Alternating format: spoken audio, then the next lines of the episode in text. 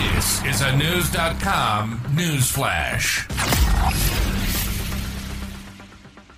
Palestinian militant group Hamas has released disturbing footage allegedly showing the militants holding Israeli toddlers and children during the massacre on Saturday, October 7. Knewz.com has learned that the video shows multiple Hamas members holding the children and apparently soothing them as they cry.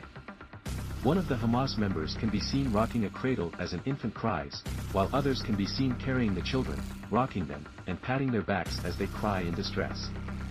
The disturbing footage was made during Hamas infiltration of Israel on October 7, an attack during which they unleashed unprecedented damage and violence on the Jewish nation.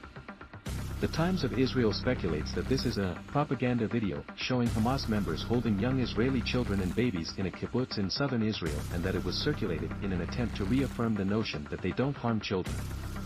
The attack, which the militant organization called Operation Al-Aqsa Flood, saw Hamas burst through the heavily militarized border around the Gaza Strip and kill more than 1,300 people, most of whom were civilians.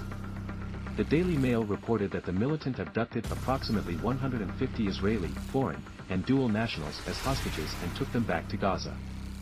However, on Friday, October 13, Hamas said that 13 of them had been killed in Israeli airstrikes, a number that was previously recorded as 4.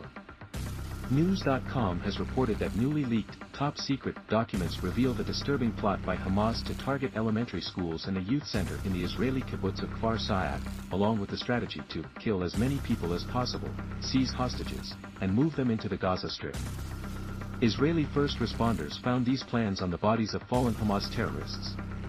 Initially obtained by NBC, the plans involve highly trained units infiltrating villages and targeting places where civilians, including children, gather. According to the documents, the directives issued to the militants directly contradict Hamas claims that they do not harm children. In retaliation, Israel unleashed the most devastating airstrikes in the history of the Israel-Palestine conflict upon the Gaza enclave.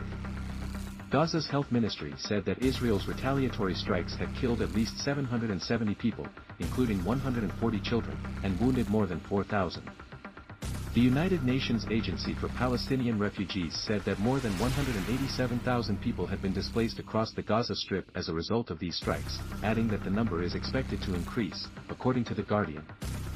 Furthermore, the Israel Defense Forces, IDF, announced on Friday, October 13, that they have launched localized raids in the Gaza Strip using infantry forces and tanks in order to clear the area of potential terrorists and locate missing Israelis, quite possibly in preparation for a full-scale ground invasion. Rear ADM Daniel Hagari, a spokesperson for the IDF, told the Times of Israel that armored and infantry forces carried out searches and thwarted anti-tank guided missile squads that intended to infiltrate into Israeli territory the forces located findings that may help in the effort to locate the missing. We will continue to make every effort to find every detail about the missing and hostages, the Admiral said.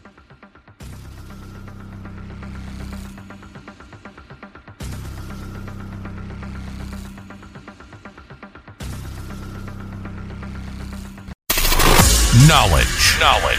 Unfiltered. Unfiltered. Knewz.com. Knewz.com. Knewz.com. News.